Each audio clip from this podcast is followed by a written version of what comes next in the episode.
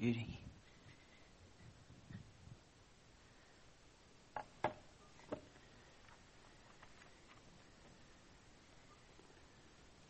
Hope we get a chance soon to hear from the youth and the leaders about the week. Sounds like it was a great blessing.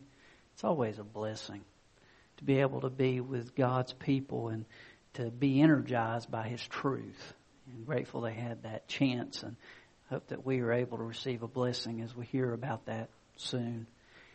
Um, this is the second message in a new series about the church. Who is the church? What is the role of the church?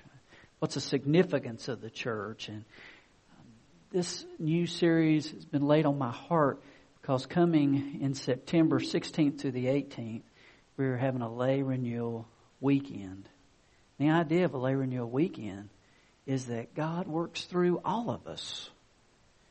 Um, as Bob Foy, who came and did some training for us this past Wednesday, um, communicated, this is not something that comes from the top and moves out, but it's something that is at the bottom or among all of us to be connected so that the sense of revival comes because we're all participating.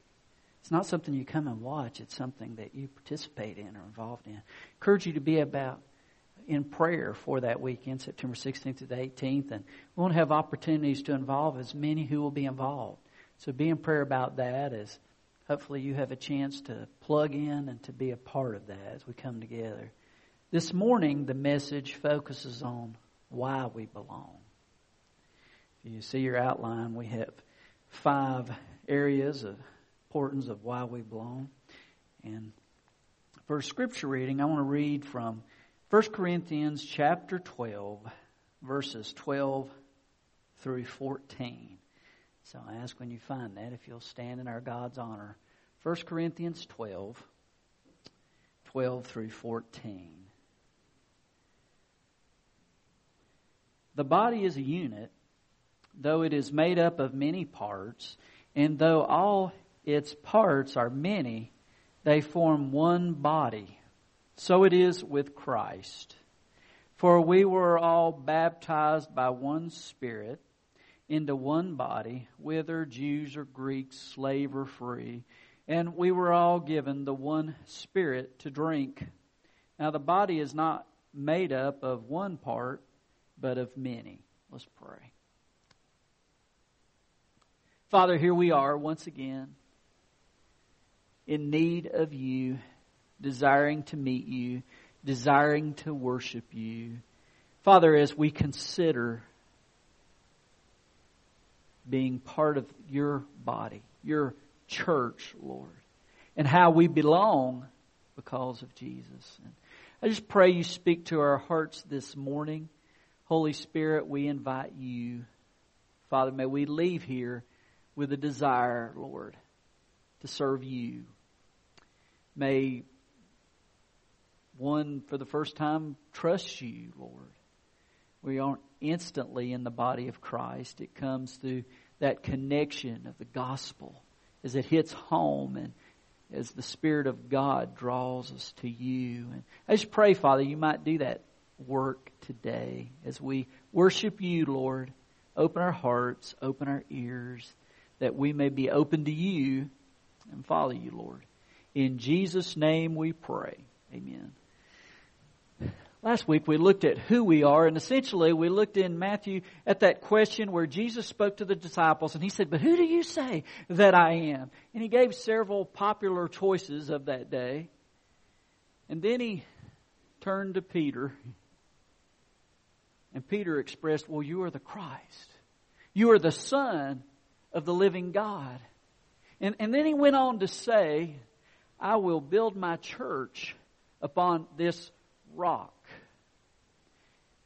Jesus, the bedrock of the church. Jesus, the foundation of the church. Peter would later write in his letter, 1 Peter chapter 2 verse 5, describing those who belong to Jesus as little stones that are worked together in the foundation of that bedrock who is Jesus Christ.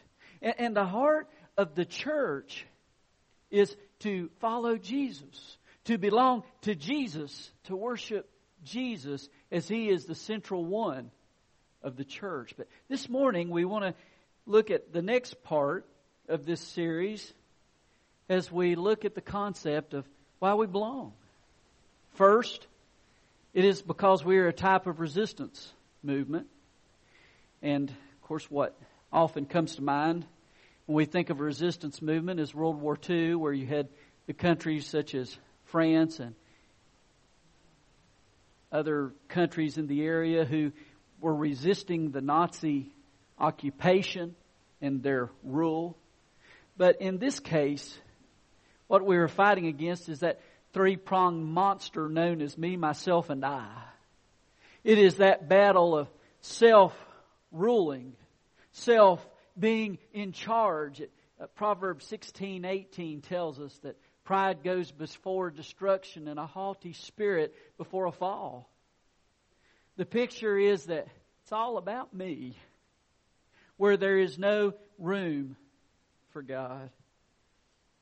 Chuck Colson wrote a book some years back of the, about the church. He was the founder of Prison Fellowship, and I want to read some words he wrote from his book. He said, Many Christians have been infected with the most dangerous virus of modern American life, what sociologist Robert Bellah calls radical individualism. Christians thus infected act as if all that matters is Jesus and me, and in doing so, miss the point altogether. Christianity was never a solitary belief system. Somebody might say, but I'm a Christian and I meet with two guys at Starbucks and we talk about the Lord, so we're a church, right? Another might say, I attend a Bible study and we're all Christians, so we're effectively the church. And that's all the church I need. A university student might say, I attend a gathering of believers on campus, we study the Bible, and somebody even preaches, and that's all the church I need. The problem with this thinking is that it confuses the biblical definition of the church with people who make up the church. Yes, it is true that everyone who trusts in Jesus Christ becomes a part of the universal church, we all ultimately belong together in Christ Jesus and have the hope of being with Him for all of eternity.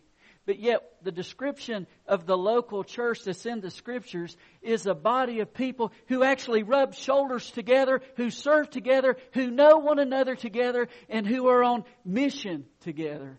In 1 Corinthians chapter 12, it is described as a body and there are many parts of the body that work in unison together in order to complete a specific task that God gives. There's a description of some who are considered to be important, honorable parts of the body, and others that are described as less dispensable, but yet they all work together as the same body to do the same work and to serve the same master. Matter of fact, as we go in the scriptures, uh, starting at verse 25 of 1 Corinthians 12, he says, So that there should be no division in the body, that its parts should have equal concern for each other. If one part suffers, every part suffers with it. If one part is honored, every part rejoices with it. Now you are the body of Christ, and each one of you is a part of it. A part of the local church. A part of a people who are joined together and who know each other and serve together. Matter of fact, a description of the church in the scriptures as we observe the different churches and when Paul wrote, when the other apostles wrote letters, they wrote to specific churches or they wrote to specific pastors or servants of God who were ultimately connected, not some universal church that where people didn't know each other's names and share life together. Matter of fact, as we look in the scriptures, some concepts that come out about the church. It's a body of believers who set aside leadership, elders, deacons that know the body of believers that live together for Christ. They follow a doctrinal an ethical standard of truth together. Many churches have a, a constitution or a statement of beliefs that they share together as they follow their Lord. A church is accountable to spiritual leaders and to one another. A church administrates baptism and the Lord's Supper. It's what they share together, those ordinances that point to Christ and His salvation. A church shares a testimony in a community as a group of people that point to Christ. But in this day of individualism in our land, the church is spoken of as something that is mystical, but not physically connected. Jonathan Leeman wrote a book about this epidemic in our land, and here are some of the concerns he wrote concerning this spirit of independence that doesn't see the church as a specific people who are gathered together serving Christ day to day.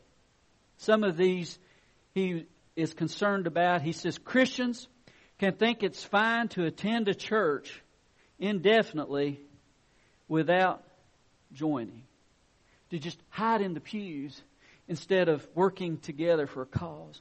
Christians think of getting baptized apart from joining a church, coming into a community of believers and serving. Christians view the Lord's Supper as a private, mystical experience and not an activity that's shared with the church body.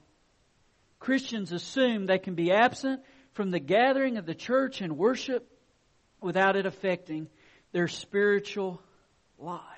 Hebrews 10 deals with that and he says, let us not forsake the meeting of ourselves together, but to encourage one another and all the more as, as we see the day approaching. And if some of these characteristics irritate you, maybe you have a little bit of that virus. But praise be to God, we need each other. We need Christ, but we also need to rub shoulders together and find the encouragement in Christ that He gives as we share life together, as we are on mission together, as we are following Him together. Josh Harris, a writer years ago, wrote a book, I Kissed Dating Goodbye. I remember uh, when, when my um, own children were uh, younger teenagers, uh, this book was popular, and I remember reading it myself. He also wrote another book where he used that same concept with the church. He entitled the book, Stop Dating the Church. And in that book, he wrote some words I want to share with you, some comments that he has viewed regarding the church and our culture. Here's what Josh writes. he said, um, Christians have an attitude toward the church has a reflection of the typical dating scene. How can you spot a church dater? First, their attitude toward the church will be me centered. In other words, it's all about what we're looking for. Social interaction, programs, activities. The driving question will be, what can the church do for me? Another sign of a church dater is an unwillingness to commit, to get too involved or obligated. They won't pay much attention to God's larger purpose for them as a vital part of a specific church family. They'll just go through the motions without ever sacrificially investing money or time. Finally, Josh writes, church daters are short on loyalty. They'll eventually find fault in something and they'll be off to another place. The primary problem is that they have a consumer mentality. That is, they're looking for the best product for the price of a Sunday morning. Take my friend Nathan, Josh writes. He attends two churches on Sundays. One because he likes the music and the other because he likes the preaching. His involvement in both go no deeper than his own interest. At the first church, he slips out just before the last song winds down. Then he drives to the other church five minutes away. He's even factored in the time to stop by McDonald's for an egg McMuffin and walks in just as the sermon begins. I guess you could say that Nathan is two timing this church. We're part of a resistance movement. It's not about me. It's about Christ. And guess what? When it becomes about Christ, it becomes about you. Because that's the Spirit of Christ. Secondly, we belong to the church. We've been included in the family portrait. Because the church is, is not some mystical idea. It's about real people. As they come to a, a, knowledge of who Jesus is, and as they repent, and as they turn His direction, and then join together, and, and you get in the family portrait, your picture gets put in there. That's what happens at the time of salvation. Um, you say, but man, the church has problems. Yeah. And guess what? You're the church. And so am I. That's the problem. And God is constantly at work in my life and, and in, in your life. It, but thanks be to God that although we all are a mess, He's redeemed us and He still loves us. And He doesn't want to divorce His bride. He doesn't want to ignore His bride. He doesn't want to dump His bride. He wants to love His bride. Warts and all. Matter of fact, a couple of verses, 1 Thessalonians 4.10, 1 Peter chapter 2, verse 7, it commands us, we're to love the family of believers.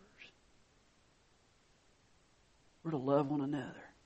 1 Timothy chapter 5, verse 1, he says, treat older men as fathers, younger men as brothers, older women as mothers, younger women as sisters with absolute purity.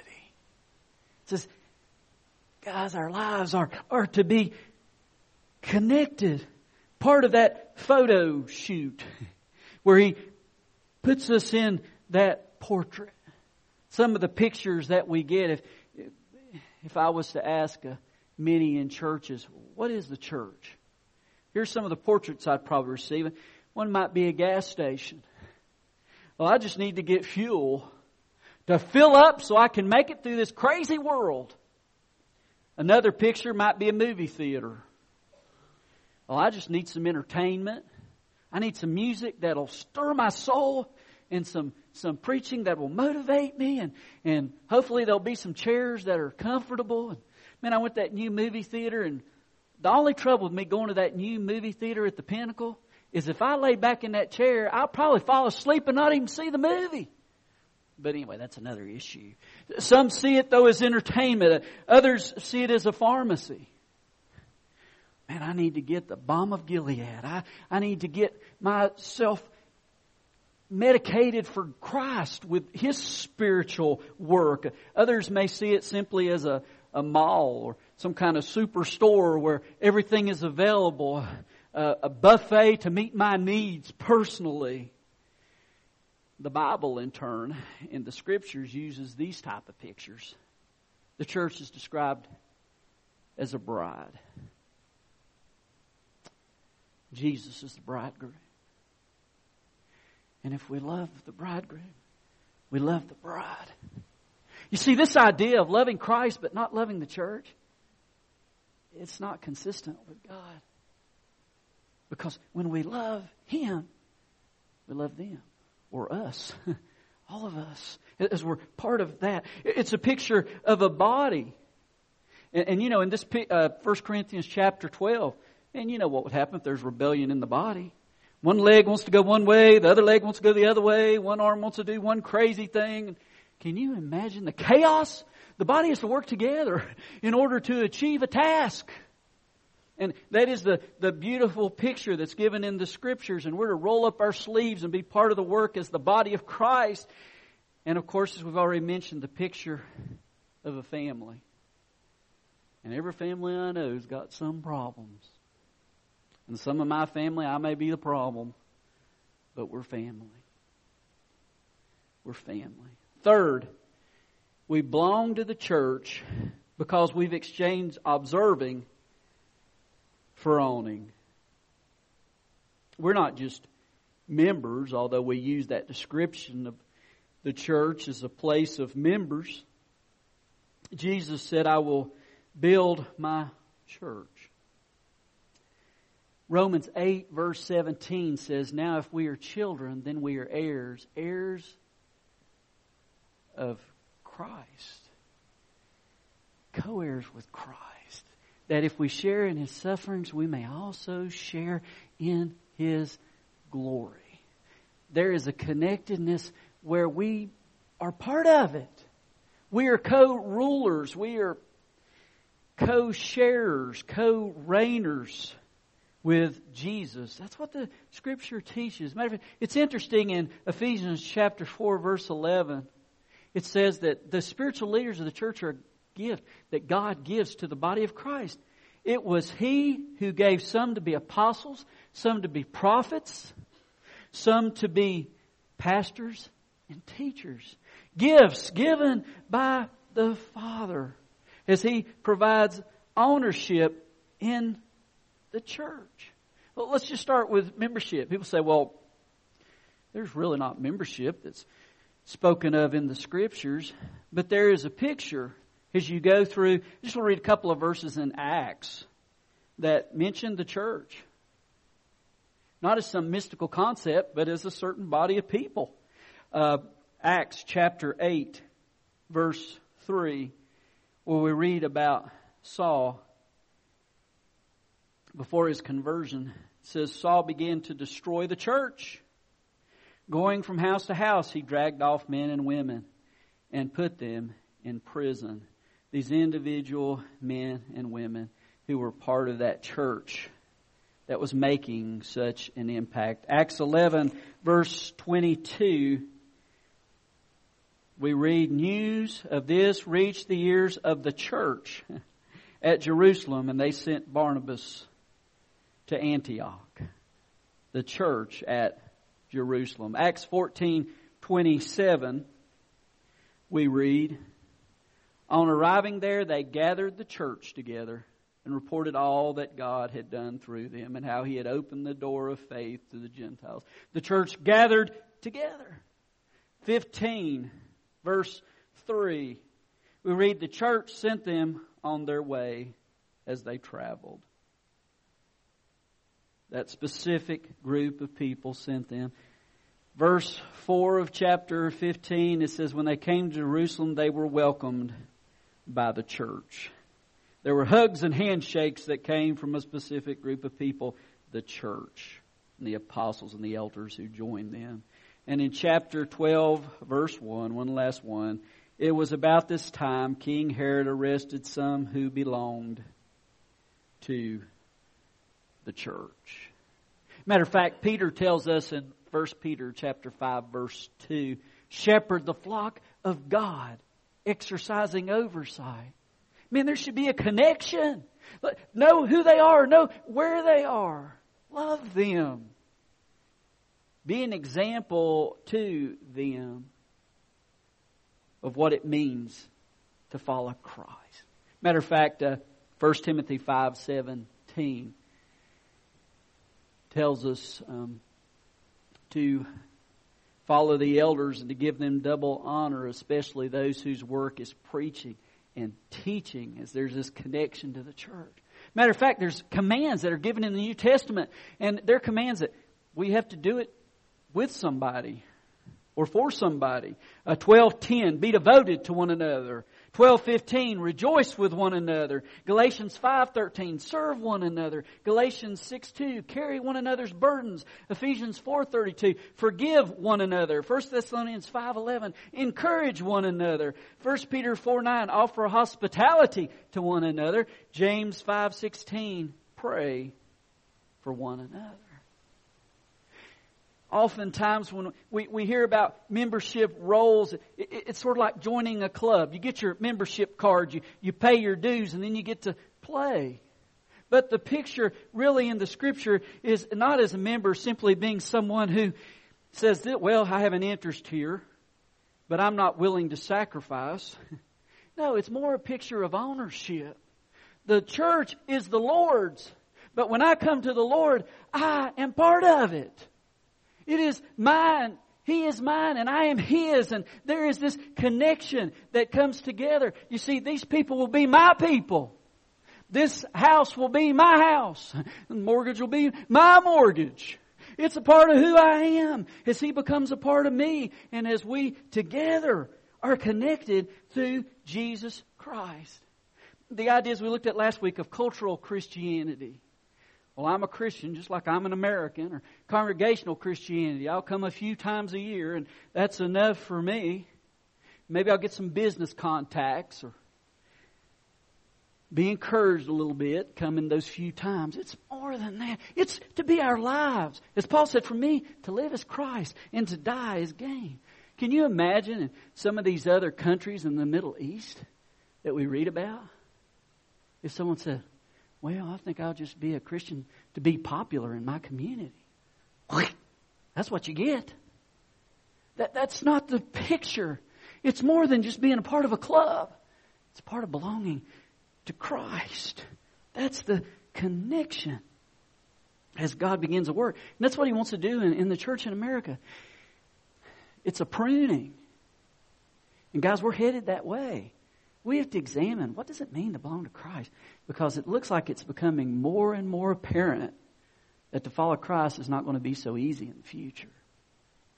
There'll be more cost that will be associated with it. To follow Christ means we've become a part of the resistance movement, resisting the rule of self.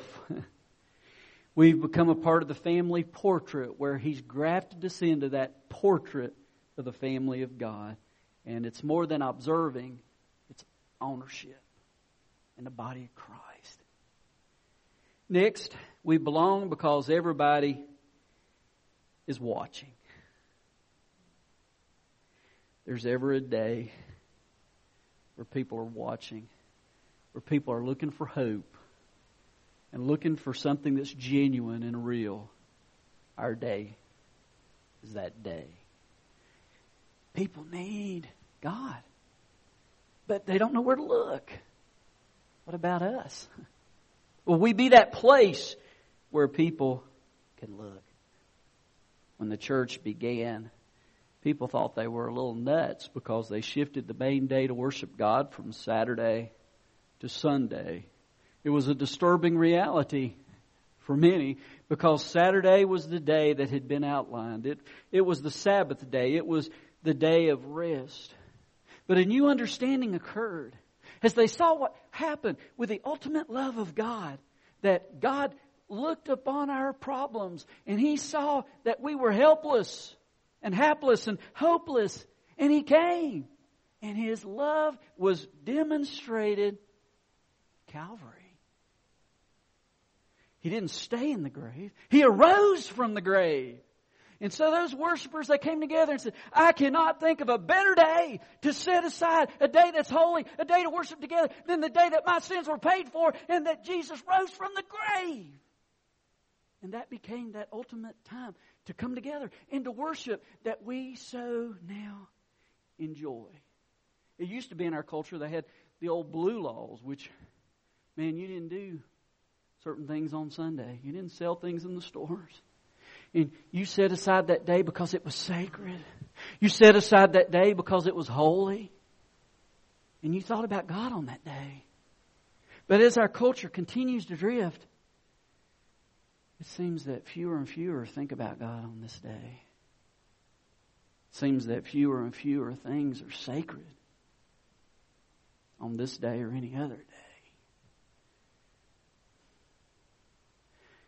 To belong to the church means there's an understanding that God is watching and everybody else is watching.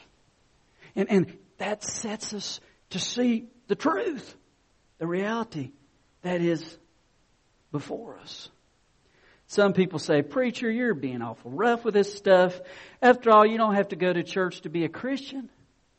True, but you don't have to go home to be married either. And I recommend both. If you're married, it's a vital connection that is needed. In Ephesians chapter 3, verse 10, we're given a picture that the angels are watching the church. The angels are interested in this idea of salvation, of redemption, because they don't understand. They, they don't know what it means to be rescued by Jesus. And they're watching. They're bent over is the picture I like to have. Just, what in the world? And we are part of that as they watch, as they look everyone watching. One final one. And I love this. Jesus Christ is not finished building his church. He's not finished in Kingsway Baptist Church.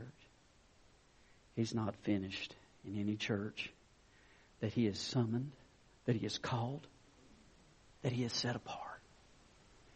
He is at work. And I, I, I love it as you look around our world. The truth is, in the Western Christianity, we see far too little where God is moving and He's working. Many other parts of the world, it's, it seems far easier to see His hand at work as people seek His face. Do you realize today in Indonesia, there are so many Muslims coming to faith in Christ that the government stopped keeping statistics? As Christ is at work.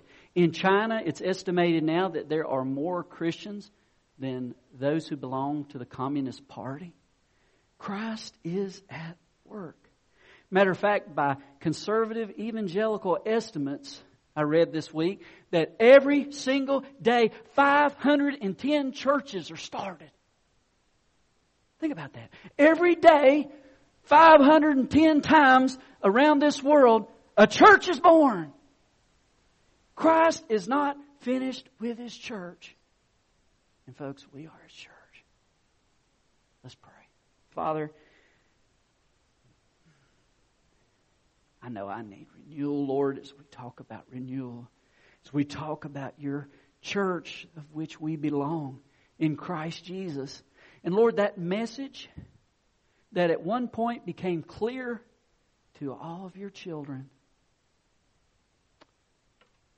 Father, maybe there's one here today that it's clear today. We need a Savior. We need a new start. We need forgiveness. We need the love that's unconditional. What a great time for a person who just got that today to say, I want to trust Jesus. I want to be part of it. His church, His body, His family. I, I want to serve Him. I want to love Him. I, I want to know Him. No better moment uh, than right now to trust Jesus. Father, if there be one here or there, then, oh God, how awesome for them just to, to trust you this moment and to come and to tell the body of believers here, Lord, that we might rejoice with you in your work.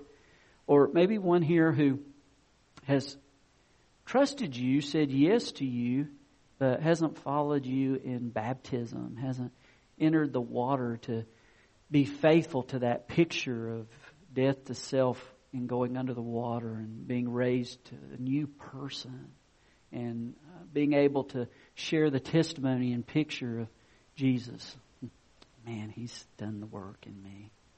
Uh, Father, maybe one needs to come for that purpose today. Father, maybe um, it's just a time of renewal. And as the altar is open, maybe there's one here who is feeling called to come and to pray, Lord. Father, we want to belong, and we do belong. Father, sometimes we forget. Remind us, Lord. Uh, renew us. Restore us. and Father, as we stand and as we sing, Father, may we obey. In Christ's name we pray. Amen.